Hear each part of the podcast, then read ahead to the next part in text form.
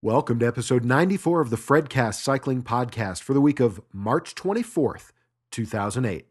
My name is David, and I'm a Fred. On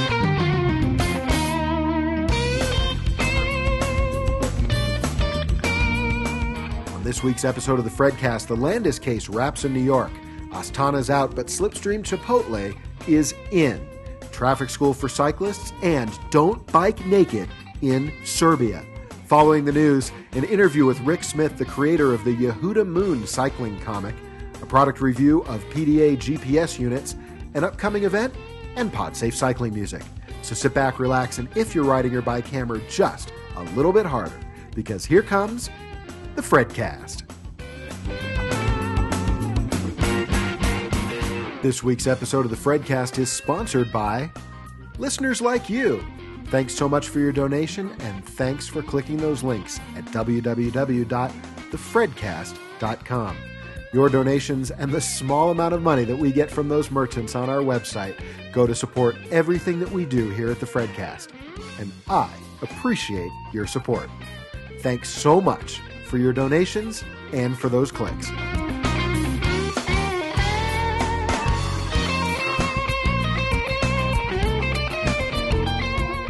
Welcome back to the Fredcast. It's great to have you here with me.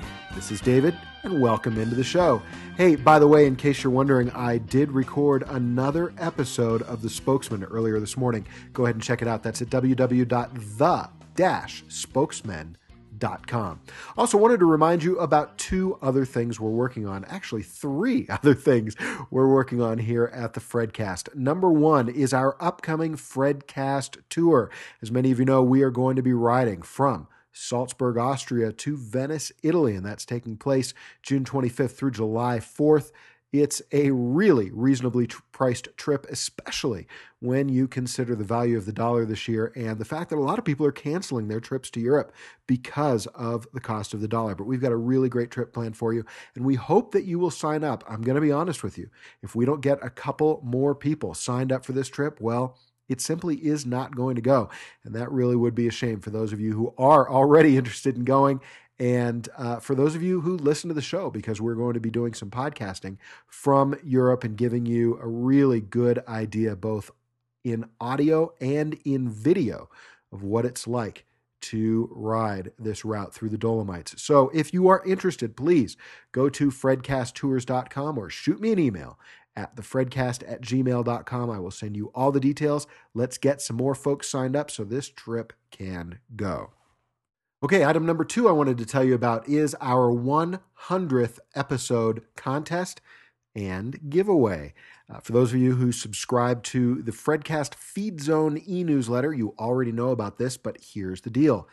Now, I've already produced between the Daily Tour, the Spokesman, the Fredcast, and special episodes of the Fredcast well in excess of 150 podcast episodes, but we are coming up on our 100th regular episode of the Fredcast.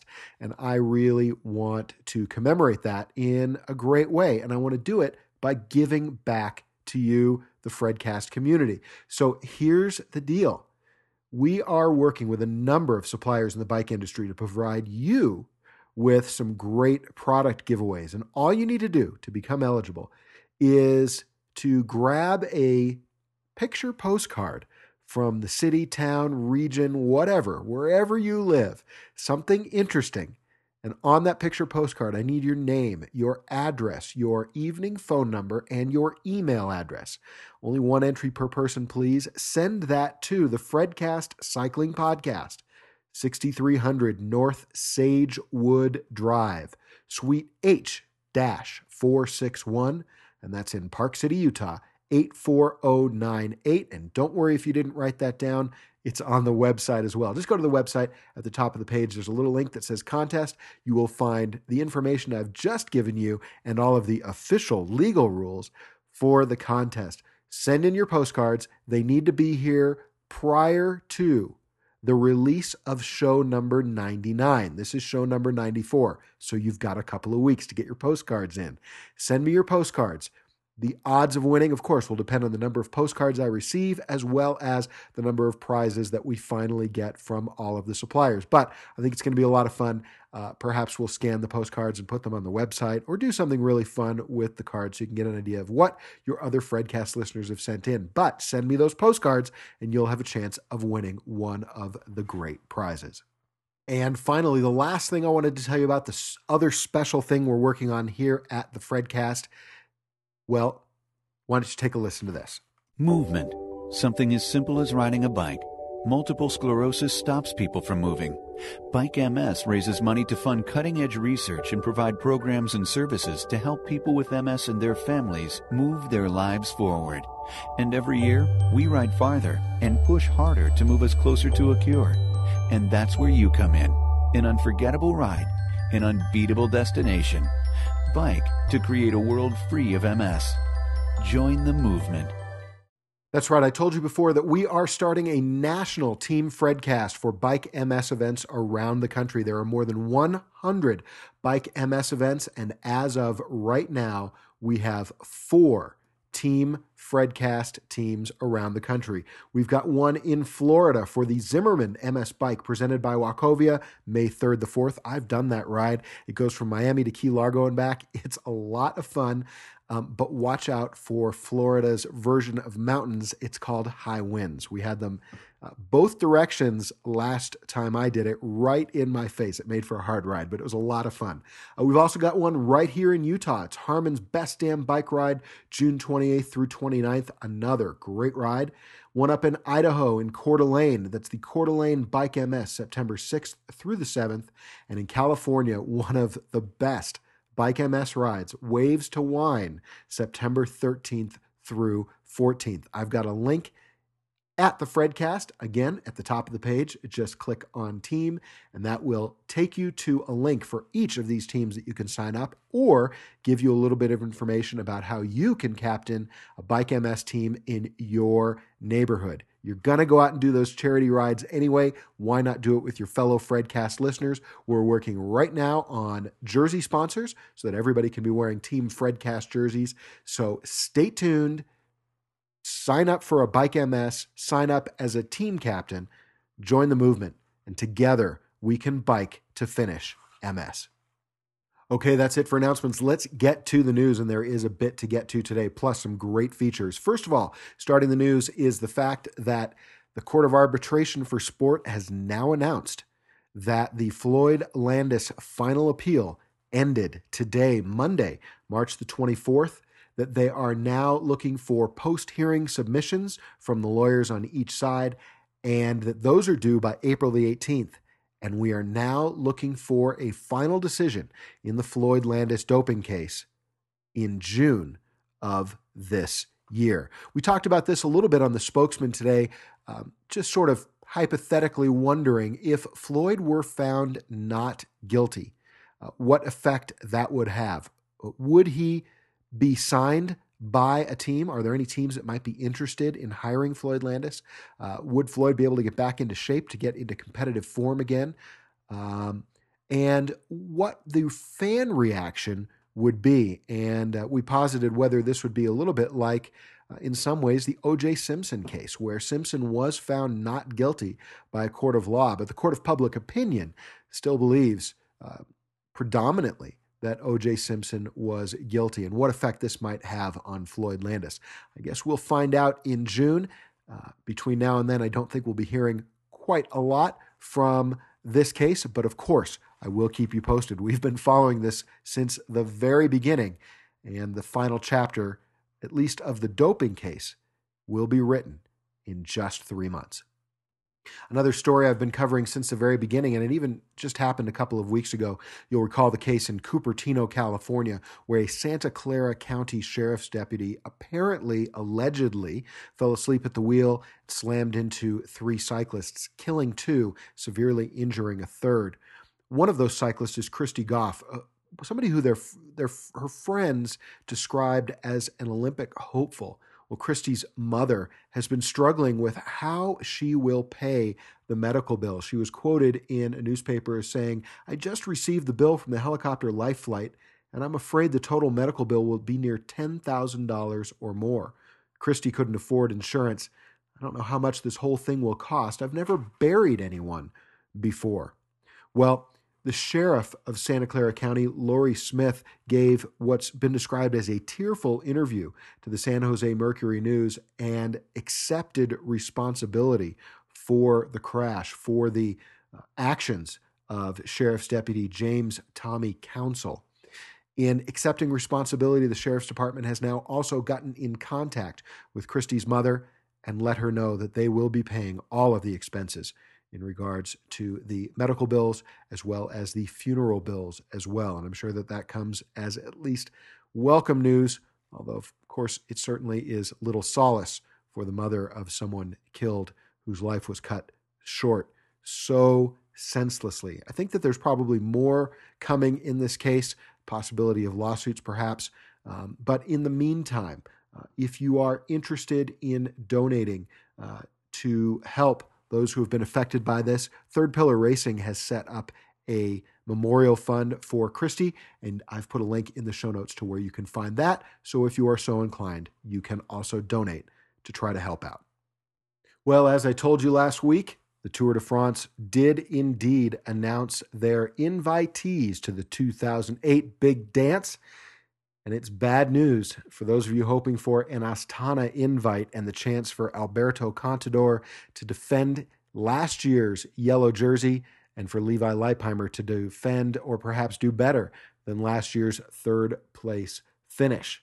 Astana is not invited to the 2008 Tour de France. However, on the bright side, for those of you in the United States, Team Slipstream Chipotle has been invited as a wild card to the 2008 Tour de France. I, well, I sort of mused in a in a Twitter.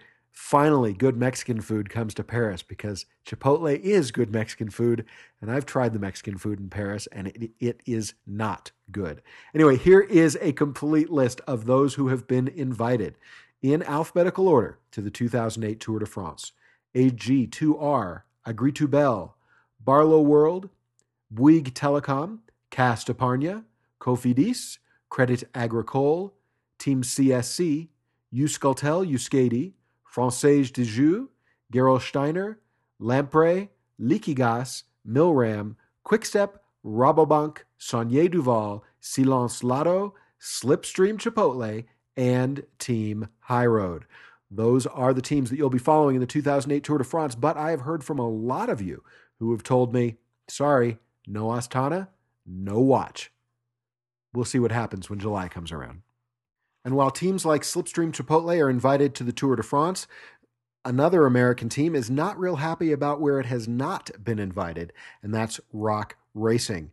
The Tour of Georgia announced their team invites earlier this week. Included on that list are Astana, Saunier Duval, Team CSC, Team High Road, Team Gerolsteiner, BMC Racing, Slipstream Chipotle, Bissell Pro Cycling, HealthNet presented by Maxxis, Jelly Belly Cycling, Jittery Joe's professional cycling team, Symmetric Cycling, Team Type 1, Toyota United, and GE Marco Polo presented by Trek. Again, Rock Racing not invited and team owner Michael Ball apparently not very happy about it. Jim Birrell from Medalist Sports and the Tour of Georgia pretty much described that there was a bit of displeasure with, well, just with all of the entourage and the podium girls and the just everything that went on at the Tour of California, and they just didn't feel that rock Racing fit in with this year's Tour of Georgia. Meanwhile, rock Racing has another issue in that celebrated cyclist and the one who returned from retirement and did so well at this year's Tour of California, Mario Cipollini, has now split with Rock Racing, and the contract has now become null and void. No telling whether or not Cipo will wind up on another team. So far, he hasn't, but he is no longer with Rock Racing. Furthermore, it is now also rumored that Belgian cyclist, well, retired Belgian cyclist Axel Merckx, son of famed Tour de France and professional cyclist Eddy Merckx, it is now rumored that Axel may soon become the team director for Rock Racing. So, Rock Racing in a bit of turmoil at the moment. Uh, do know from uh, sources that they did show up at a local criterium in Los Angeles recently, and we shall see where this team goes. I do have a link in the show notes to where you can find the Rock Racing website to learn more about this controversial team. And to round out our professional cycling news, there was word late last week that the UCI has decided that they are going to take former WADA chairman, that's the World Anti Doping Agency, Dick Pound, to court. They are suing him for what they called, quote, continual injurious and biased comments against the UCI and against its president, Hein Verbruggen.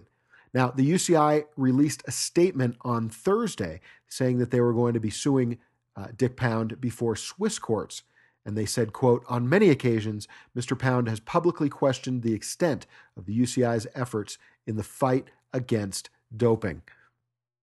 I don't know about you, but I, I know that there have been barbs that have gone back and forth between Pat McQuaid and Dick Pound in the past. So I, I wouldn't be surprised to see if there was a countersuit filed by Dick Pound. I think that uh, honestly, though, that this is a bit silly. This is my personal opinion. This is just commentary, folks, uh, so that neither UCI nor uh, WADA nor Dick Pound decide to sue me. But you know, I think that this is really a bit silly. Cycling, professional cycling, has some very serious issues to deal with and some real reputation problems at the moment. This is the last thing we need. Moving along in the news, I do have a product recall to tell you about. This one coming from Nissan and Infiniti Motors, and it concerns about 500 hitch mounted bike racks that were manufactured by Thule. And these were Nissan Infiniti part number 999R5 AR 000. Again, they were manufactured by Thule and sold at both Nissan and Infiniti dealerships before December 21st, 2007. Thule has determined that a pinch point exists on the bike rack that could cause a serious hand injury. Now, Nissan and Infiniti are both attempting to identify and alert affected customers. Nissan customers can contact Nissan Consumer Affairs at 1 800 Nissan 1 to receive a free retrofit kit and installation instructions. Infiniti customers can contact Infiniti Consumer Affairs at 1 800 662 6200. Also, Thule has set up a dedicated recall hotline at 1 800 848 5391.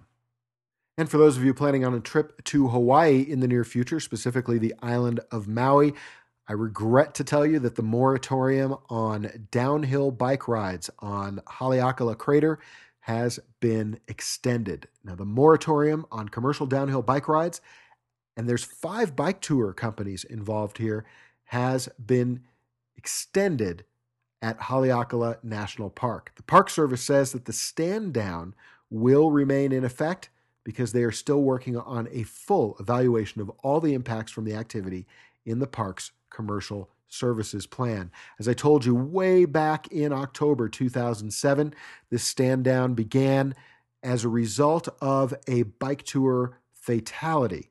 Now, the tour companies will be allowed to conduct van tours while they continue the National Park Service evaluation, but from all that I've read, these tour companies are losing money hand over fist as a result of this stand down and there seems to be no end in sight.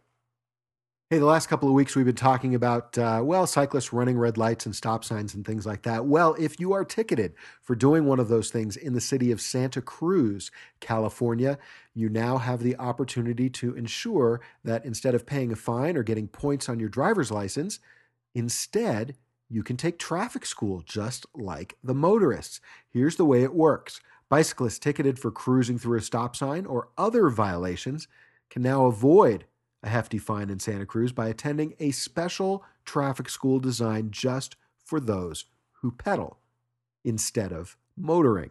The two hour class costs $35 and is patterned after traffic school for motorists. It allows you to escape a ticket costing up to $200 and it sort of makes sense that they're allowing them to do this because the state law in California says that cyclists have to follow the same rules as motorists. So it would seem that if motorists can get out of a ticket by taking traffic school, cyclists should be able to do the same thing. And now in Santa Cruz, you can. Okay, file this next story under Your Government Hard at Work. This is the Minnesota House of Representatives Bill number 3849, as introduced into the 85th legislative session for 2007 2008. This is a bill for an act relating to alcoholic beverages, specifically permitting passengers on a multi passenger bicycle to consume. Okay, right about now you're saying, say what? Allow me to read a little bit from the bill. First of all, the bill says this section does not prohibit the possession or consumption of alcoholic beverages by passengers in, and here are some of the examples that are already existing in the law a bus that is operated by a motor carrier of passengers. Okay, that makes sense. You're allowed to sit on a bus and drink a beer or consume an alcoholic beverage. Uh, a vehicle providing limousine service. Yeah, certainly you've certainly seen that before. People get into a limousine, maybe they're drinking some champagne, something like that. But here's the new part a vehicle that is operated for commercial purposes in a manner similar to a bicycle, with three or more passengers who provide pedal power to the drivetrain of the vehicle. Okay, so once again, you're probably saying, say what? A three or more passenger bike and we're going to let people drink? Well, here's the way it looks. And I've got a link in the show notes to both the Minnesota House of Representatives bill as well as to the company that created this multi passenger bicycle, as it's called, and also to a video of one of these things driving down the road. Here's the way it looks it looks like a rolling bar. And as the bar travels down the street, the folks sitting at the bar stools, and they're sitting sort of perpendicular to the direction of travel, they're pedaling. And of course, there's a bartender behind the bar who's serving drinks to them. Now, I have no idea who steers this thing, and hopefully, the person who steers it is not the person who drinks. This is about the goofiest thing I've ever seen, but at the same time, looks like something that in college would have been a whole lot of fun. So I guess I can understand why. Well, wait a minute. Why is the Minnesota House of Representatives taking up this bill? Don't they have more important things to deal with? Like, oh, I don't know, bridges that fall down? But okay, leave, be that as it may, this does look like a lot of fun. As long as the person who's steering the bike uh, hasn't been imbibing, I suppose I'm in favor of it. I just can't imagine sitting on one of these bar stools in your typical Minneapolis winter and enjoying a drink. That does not sound like fun to me. And finally, file this one under things to remember not to do when in Serbia. Two Austrians and a German were fined for cycling naked that's right, cycling naked along the banks of the river Danube in Serbia, where a heat wave has sent temperatures soaring. According to police spokesperson Stefan Kritschik, police arrived after being alerted by passers by in the northern city of Novi Sad. Temperatures in Serbia and other parts of the Balkans have hovered stubbornly for the past week at around 40 degrees centigrade. That's hot. The three men were brought to a magistrate on charges of disrupting public peace and order and were fined 10,000 dinars, which, according to my calculations, is about $187. Keep your clothes on, folks, and save your money. And with that revealing story, we're done with the news for this week's episode of the Fredcast. For the past several months, I and a lot of other cyclists have been enjoying a new comic strip, which is available on the web, and it's called Yehuda Moon and the Kickstand Cyclery. Well, I was enjoying it so much that I sent an email to the creator, Rick Smith, and asked him if he would be willing to come on the Fredcast and do an interview about the strip because I had so many questions. I figured that you did as well. Now, if you haven't heard of Yehuda Moon, go to www.yehudamoon.com. That's Y E H U D A M O O N Dot com. Take a look at uh, just a couple of the comics that are on there, get a feel for Yehuda Moon, then sit back and enjoy the interview I did earlier this evening with a delightful comic strip author, Rick Smith. Well, I am really pleased to have the opportunity this evening to be interviewing Rick Smith. Rick is the creator of Yehuda Moon, which is a daily comic strip about well, Rick, why don't you tell us what Yehuda Moon is about? Well, I guess it's uh, probably a best described as a, a, a bicycle comic. It's a, a, comic about bicycling, bicycles, advocacy, uh, running a, a bicycle shop, etc. And uh, it features uh, two characters, both of whom work in the shop, and um, and both uh, who use their bikes to get around. So tell me about the two characters. I mean, I'm familiar. I've been reading it for a, a long time, but but tell me about Yehuda and about Joe. Who are they? All right. Um, I think they they probably um, represent two uh, two probably major groups of in the bicycling world. Yehuda is more of the utilitarian transportation based cyclist, uh, more of the wool and steel crowd, and um, Joe's more of the recreational uh, racing cyclist. Uh, he's more apt to be found um, on a carbon carbon fiber frame. And and so I'm guessing that I don't know if you're familiar with the name Grant Petersen and uh, Rivendell.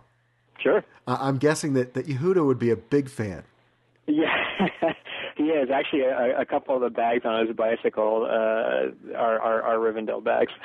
awesome. And and and you know one of the things I've noticed about Yehuda is um, doesn't wear a helmet. Do you ever get any any flack for that?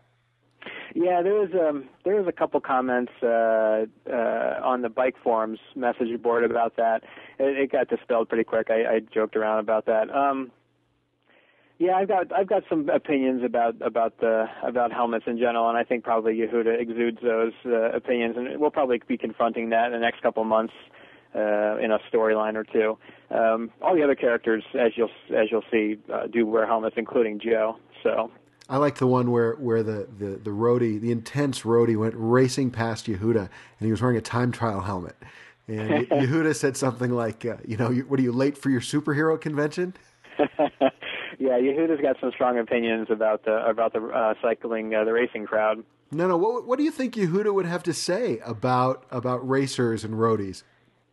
Well, you know, I really want to explore that um, that relationship, and um, and I'll probably do that more through the Joe character because I think he probably uh, can speak to that better than um, than I can. But basically, what I want to do is just play off the uh, you know the the jibes and the conflicts that might take place between those two niches in the bicycling world, and and show how their aspirations and goals differ from one another on the road and and with equipment and gear and so forth so that was kind of like the tip of the iceberg with uh, Yehuda coming in contact with this uh, with this one uh, cyclist who passes him, you know, every day while he's while he's commuting. Uh, the, the the racers, you know, doing a time trial of some sort, and and Yehuda's just simply on his way to work. And I really want to explore that relationship between the different means of uh, of using the bicycle.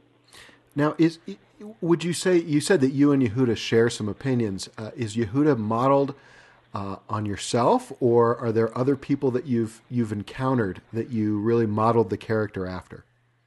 Yeah, I, I think there are elements of Yehuda that are probably uh, me, but but Yehuda is probably more of a, a combination of a number of of both people I've met and and uh, opinions um, in that particular utilitarian practical cyclist crew um, that I really want to capture, and, and I probably exhibit um, on the strip using Yehuda.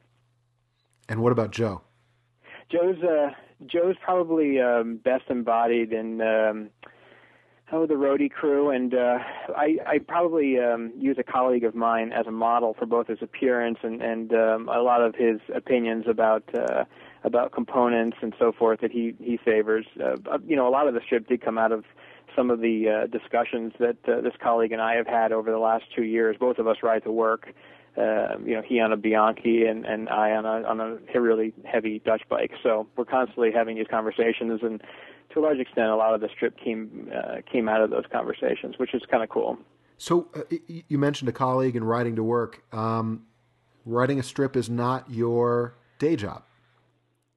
No, no, it's it's my night job. Uh, like you, I, I I burn the midnight oil, so um, I actually work during the day at an insurance company in Cleveland, Ohio and and so yeah, it is probably. Like, do you get much sleep? Because I know I don't. no, I'm uh, I'm down to about five or six hours now. Hey, that's pretty good. I, on a night when I'm producing a show, I'm lucky to get two or three. Um, oh boy! What? Who would you say? Well, first of all, what other strips have have you done? What other sorts of and and do you call it cartooning? What do you call your craft? Um, I guess I guess uh, I guess I'm a comic book artist or a comic strip artist. Mm-hmm. Um, I've been doing it for, I guess, I've always drawn, but I guess I really got back into it earnestly in uh, 2001. Um, I picked up the pen and, and paper paper then with a series about. Um, it was a kind of a whimsical take on what would happen if the devil retired in a small town after his job was done and what kind of trouble he'd get into. What was the name of that? That was uh, Shuck. Um, it was um, it was published from 2001 through around 2005, um, both self-published and then with Top Shelf Productions. And then I did a, a comic strip for a while with with Shuck, and I liked the format. I liked the whole daily strip format, but I got bored with the story, and so for a year I took a break and and then came back uh, to the to the format with uh, with Yehuda. And and so tell me a little bit about how the process works because one of the things I love about Yehuda is is the the way the characters look, the the detail in in some of the strips. There, there was one, I think it was a sunrise, and it was just a beautiful pain.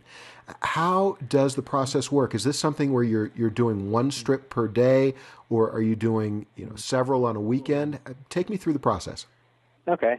Um, it, it, first of all, it varies. Um, you know, it depends on, on what I feel like doing. I mean, basically, the, the development of a strip can be broken down into a number of parts. Uh, you got to come up with the with the strip ideas. And I think uh, one thing that that I should make clear is that even though it's a comic, it doesn't necessarily mean it's always going to be funny. Mm-hmm. In fact, I'm not going to certainly pride myself on all of them being funny, even the ones I'm trying to be. Um, I really want to tell a story a lot of the times, and uh, sometimes I just want to capture a moment that I that I see on a commute, like the sunrise trip that you mentioned. Mm-hmm. Um, so a lot of the times, um, the first part of the creating a strip is is actually takes place on the commute itself, where you know, an hour into work, I'll I'll be thinking about let's see what am I going to do over the next week's worth of strips, and I'll come up with some general plot outlines, and then when I get to work, I'll jot down those, and then in the evening, I'll actually flesh out the dialogue in a notebook I've got um, involving characters and who's going to be in each strip, and then I get it down, edit it to a point where I'm ready to start drawing, and then um, basically I, I pencil the strip on a on a strip of Bristol board and ink it, and then scan it in the computer um, color it using Photoshop, and then publish it to the web. And that, I could either do a strip a day if I feel like doing all of those steps at once, or I could pencil five strips one day and then ink them that, the next day, and so forth. It all depends on what I feel like doing. Do you have uh, formal training in art? I, I took art, art art classes when I was younger, um, but I I didn't major it in school or, or, or study it formally. Now. And what about influences? Have have there been comic strips that you've seen over the years that have really uh, weighed on what you're doing right now? Yeah, oh yeah. I, I have to say that my biggest influences are probably, um, uh, let's see, Chester Gould, who did Dick Tracy, and mm. probably his work from the uh, 50s, 60s, and 70s uh, was very influential. His uh, his really thick, fluid line, um, you know, kind of odd characters, I think, probably influenced me as well. Um, modern artists, I I probably have to point to folks like James Kochalka, um, who does the comic strip American Elf, mm-hmm. and um, um, I guess anyone with uh, kind of like pop art sensibilities, I'd, I'd probably put into influences. Hmm. Now, what about the possibility of putting this in print? Is that something that you'd like to see? Uh, are you just satisfied with having it online? What, what are your goals, business goals for, for the strip? I, I would I would love to um, I would love to put it in print, and I probably will, considering that I've I've I've gone the print route before. Mm-hmm. Um, it, it, putting it online is, is a good first step. It, it, it lets you gauge how many people are interested. Um, it gives you an uh, idea about um, what colors are going to go into it. If you want to do it in black and white or color, depending on the content. Um, so yeah, I, I definitely plan on doing the, um, the strip in uh, in color and in print. I don't know whether I'm going to do a collection of strips every six months or every year. It depends. Um, um, there's a couple on-demand print shops I might experiment with, or I might just go ahead and do what I did with Shuck and, and go full print route, where I you know print up a couple thousand copies and, and just offer them online mm. for for sale. What's been the reaction from cyclists? Uh, obviously, you know you've got you, you've got two very distinct characters with distinct opinions about cycling. Uh, what have cyclists said to you? Well, first of all, I, I, I am really blown away, but with uh, the great compliments I've gotten both through email and on message boards and so forth. I I, I didn't expect uh, such an overwhelming response so quickly, which is really great, and I really appreciate everyone who's written and, and supported the strip. Um, it just means a lot. It obviously means that I've hit some kind of chord, mm-hmm. and I'm just trying to make sure that I keep that chord, and I want to make sure that I represent both the uh, those major groups, uh, and and make sure that both Joe and Yehuda have a voice because I think, you know, each of them uh, speak for for a different kind of cyclist. And I want to make sure that I don't I don't favor one over the other too much because I think the I think the play between the two is important, and I want to make sure that that that uh, that each have their say. Hmm. And and what about what what kinds of comments have you gotten from both commuters, uh, you know, and sort of uh, Yehuda type cyclists, and also from the roadies? Well, the roadies actually, it's funny. I, I think they were they were most uh, entertained by uh, by that trainer who passed Yehuda and mm-hmm. who Yehuda yelled at afterwards. I think uh, I think they were amused by the uh, by the relationship that uh, you know true roadies have for uh, practical cyclists or, or folks who you know who load their load their bikes down with about 50 pounds worth of stuff every morning just right. to get to work. Um, so I think they were amused by that. I think I really want to pursue that um, that angle. And the commuters, I think, um, I think they appreciate just um, the idea that their their commutes are being captured in art, in in in a way that that basically they're able to see themselves in the strip. They're able to see that sunrise. They're able to see, you know, that tree uh, along the side of the road. They're able to see what it feels like to hit a pothole. You know, mm. and Yehuda basically captured a lot of those moments for them. Yeah. So, uh, what if if you can say what's next for Yehuda? Obviously, he's got his issues with the. Uh, the, the bike lanes he, he went out and painted. Uh, can, can you give us a hint of, of what's coming in the in the next few days and weeks? I want to I want to hit uh, I want to hit a couple one offs again. I want I, I've got about a week's worth of um, uh, non continuity or non sequential type work that I want to do. Mm-hmm. So um, you know, Yehuda uh, basically commuting again, get, get back uh, get back onto some commuting strips. Um, I do need to finish up the bike lane story, at least uh, at least you know patch it up to the point where there's there's some kind of logical end to it. It's a it's a fine balance between the one-offs and the and the sequential work, and I'm I'm trying to figure out a balance between those two. Sure.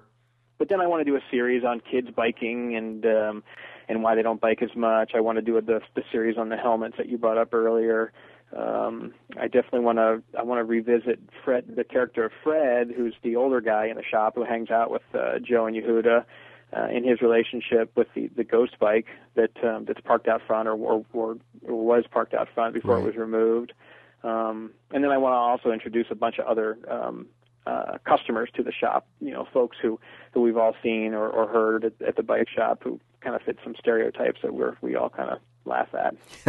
and and yes, we've all seen those. So I'm I'm really looking forward to what you do with the strip in the future. I'm I'm reading it every day and, and really appreciating it. Why don't you let people know where they can find uh, your strip? Uh, they can find it at uh, yehudamoon.com, and that's spelled Y E H U D A moon.com. And one final question: Where'd you come up with the name? You know, this this name's been with me for I'd say 15 years, and I just never attached it to a character, and I finally found one. So there you go. Excellent. Rick, thank you so much for coming on the Fredcast. I really appreciate it. And of course, we'll put a link in the show notes so people can find YehudaMoon.com. Thanks, David.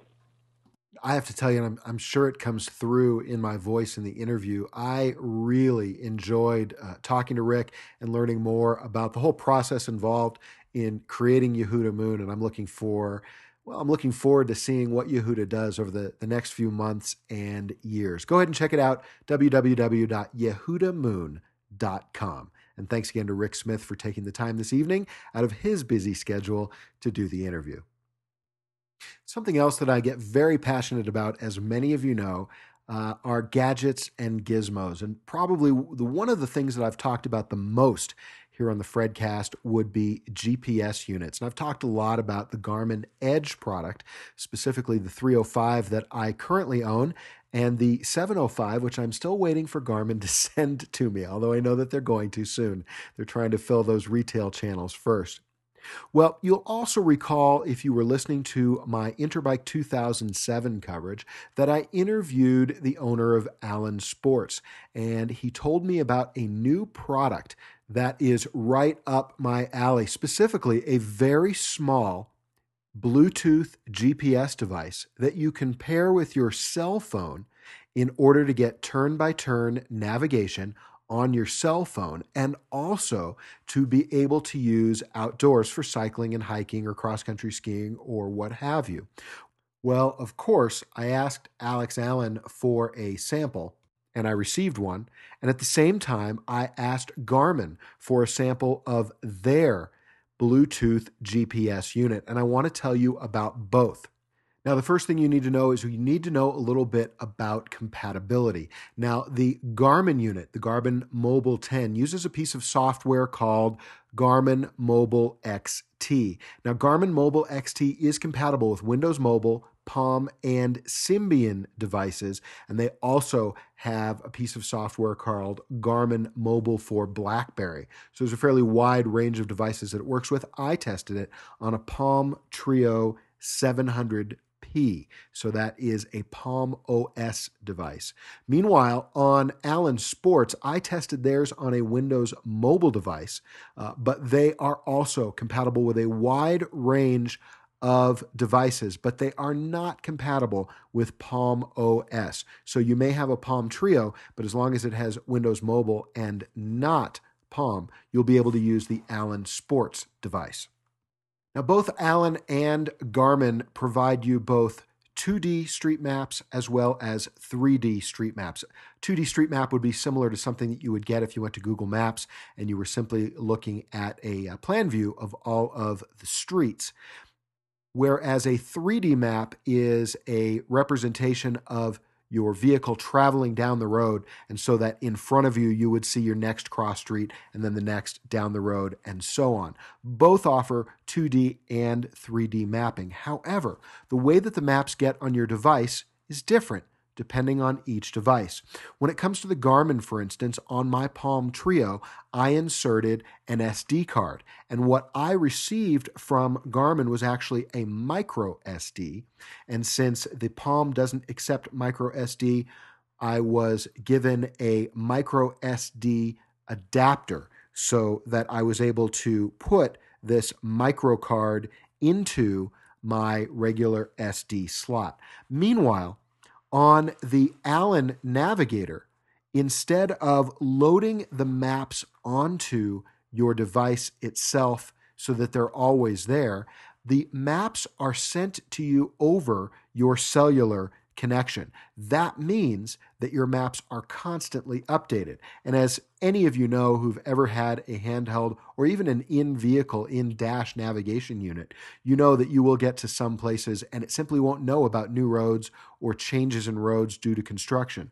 On the Allen side, however, you are constantly kept up to date because the maps simply don't reside on your device. Now, of course, some people have, have said that that could be a negative if you end up in an area without cell coverage. I didn't end up having that problem. I've read about it on the internet, but for me, it worked just fine. Now, when I tested these units, I set them up side by side, actually quite annoying my wife and family because I was getting turn by turn directions at the exact same time from both units. Uh, a couple of things that I instantly noticed. First of all, both units come with a very small Bluetooth GPS receiver that you simply set up on your dashboard, turn it on, pair it with your phone, and then let it acquire the satellite signals. If you've ever had a GPS before, you know that the acquisition of the satellite signals can vary from unit to unit. I will tell you that my personal experience uh, after several tries in several different states and several different locations was that the Allen Navigator acquired the GPS signal about twice as quickly as the Garmin did when you would do a cold start. In other words, if if I left here in Utah, got on an airplane, ended up in say California, turned on both units, that's a cold start because it thinks it's in Utah and so it has to figure itself out and realize, no, I'm now at Burbank Airport in California from that cold start, the Allen would acquire in under 30 seconds. And it would usually take about double that amount of time for the Garmin to acquire. But still, don't take that as necessarily a negative for the Garmin because 60 seconds to acquire satellites for a GPS unit, especially one this small, is really good. So, plus for the Allen in the time of acquisition, but still, I think the, the Garmin was respectable. Another thing that I immediately noticed about both units is that the bottom of the Garmin has feet on it that are non slip, so that when I set it on a dashboard, it wouldn't go sliding around if I was driving crazy or just if I was taking a, a corner a little bit fast. The Allen, on the other hand, was a little bit slick on the bottom of the GPS unit, and therefore it while it didn't slide as easily as I expected it to, it did slide more often than the Garmin. Now, that's an easy thing to fix. Yeah, you could simply uh, put some double stick tape on the bottom or a little bit of Velcro, or a, a lot of office supply stores sell these very small rubber pads that are used to keep an iPod from slipping on your dashboard. So you could use something like that. So, in that case, I'm going to give the positive to the Garmin uh, because I didn't have to buy anything special to keep it from sliding around on the dashboard.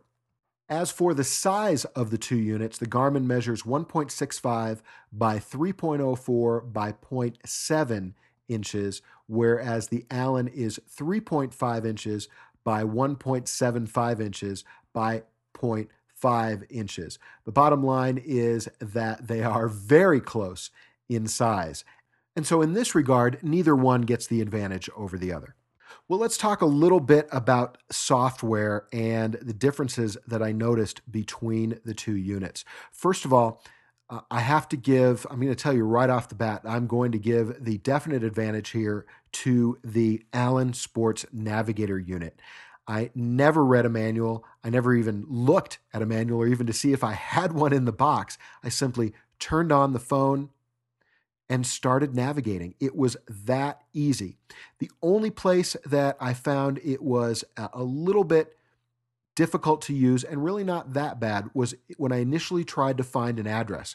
Uh, but literally, after 60 seconds of trying to figure out, I had it and I never again had to try to figure it out. Uh, the software worked perfectly, flawlessly. The phone never crashed and to me, that was very important. When it came to turn by turn navigating, it worked extremely well. It got me where I needed to go, when I needed to get there, and was very accurate in its directions. Meanwhile, over on the Garmin side, I can't say such good things about their software.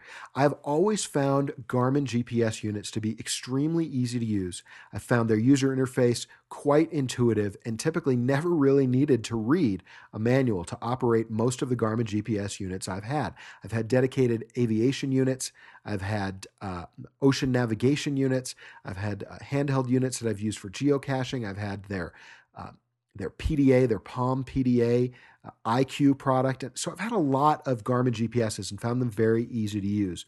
Unfortunately, uh, the the software that was built for Palm OS does not follow the typical look and feel and user interface guidelines that most other Palm applications follow. So perhaps if I weren't already used to a lot of Palm applications, I wouldn't have had the difficulty that I had with this one.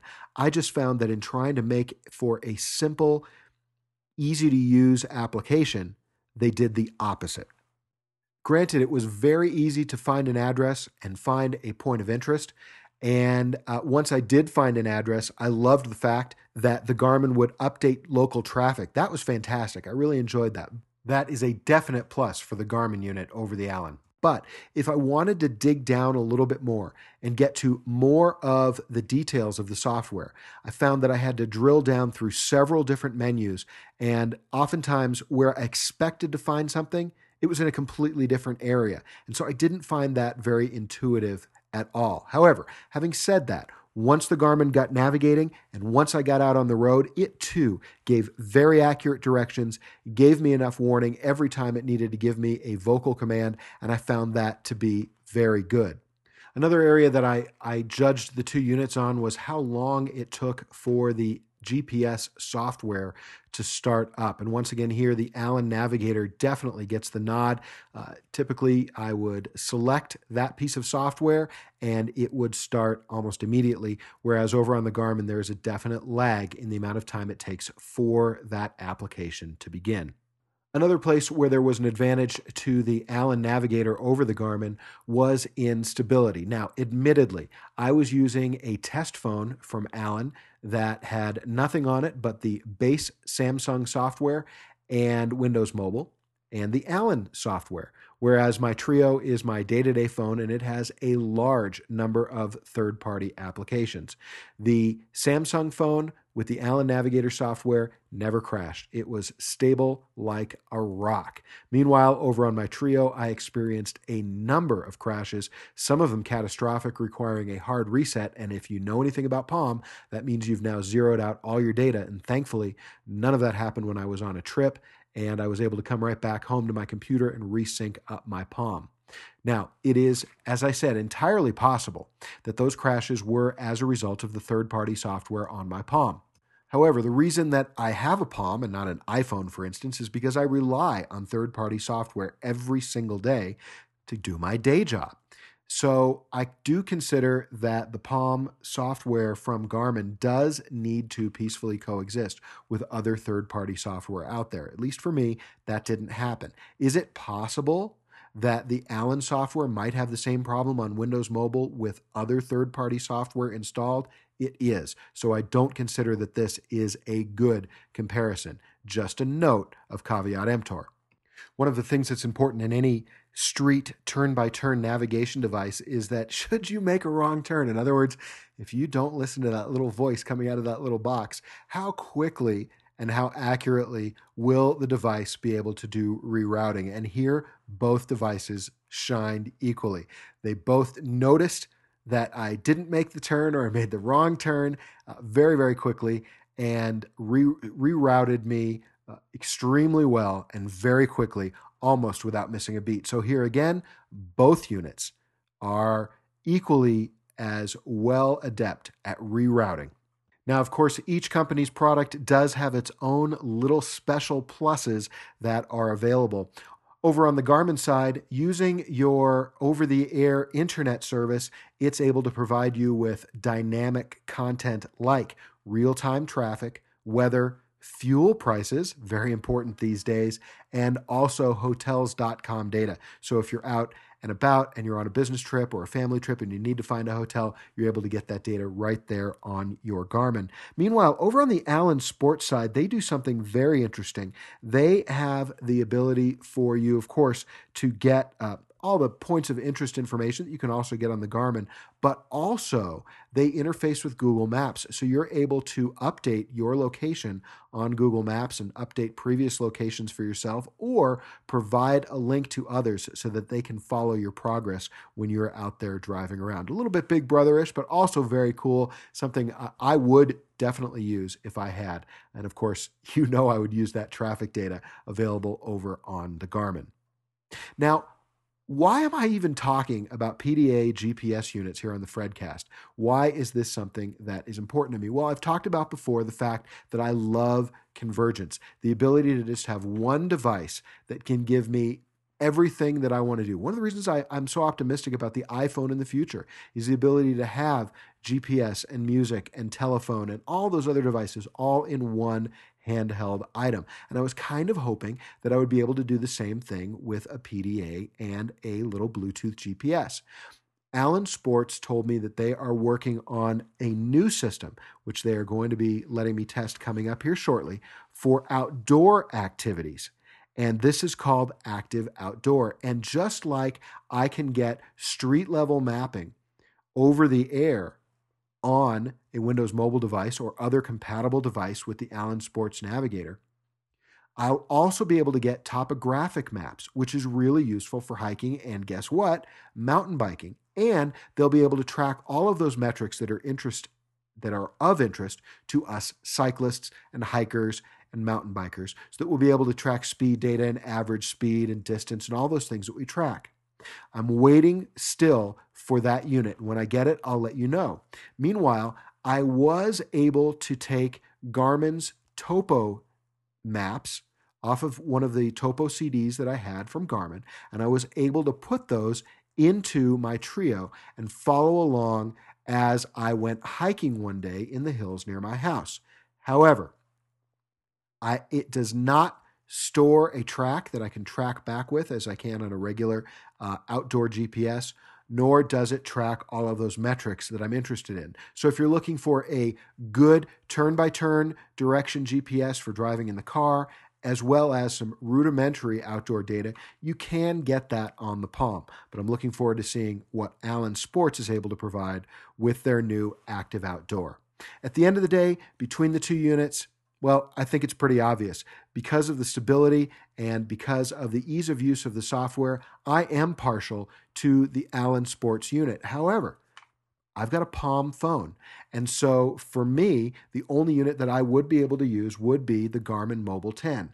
If I was able to troubleshoot and track down the reasons why I was having stability issues, I think that it would be a unit that I would use. Except for me, even though I am very technical, I wasn't able to track down those units. And while I would very much like to keep a, a GPS unit that I could use with my phone. Unfortunately, I am sending this one back to Garmin because those stability issues were too catastrophic for me when they occurred to be able to keep the unit for myself. Remember, your mileage may vary depending on the amount of third party software that you have on your device and whether you're using the, the GPS, the Garmin Mobile 10, with Mobile XT software on a Palm device or Windows Mobile or a Symbian. I didn't test Windows Mobile with Garmin. It's quite possible that it's just as stable as it was with the Allen Sports unit. I put a link in the show notes to where you can get more information both from the Allen Sports and Garmin websites and also to the Amazon.com buy links. I hope that you've found this interesting and useful. Again, as soon as I've got the Garmin Edge 705, and as soon as I've got the Allen Sports active outdoor units, I'll be bringing you those reviews as well. Now, if you are looking for someplace to drive now that you've got that new GPS unit, it's going to give you those great turn by turn directions. How about beautiful Sedona, Arizona? Because on Saturday, May the 3rd at 8 a.m., hundreds of cyclists from around the country are going to converge on the Old Town Mission in historic Old Town Cottonwood near Sedona for the 10th annual Sedona Century Bike Tour. Now, you don't have to do the full 100 miles, you can do 33 miles, 47 miles, or the Century. And this is a major fundraising event to benefit the vital outreach programs of the Old Town mission. If you've never been to Sedona, this is probably going to be a great way to see it. May is a great time to go to Sedona, and this would benefit a great cause and be what appears to me to be a wonderful event. Go ahead and check it out. I've put a link in the show notes.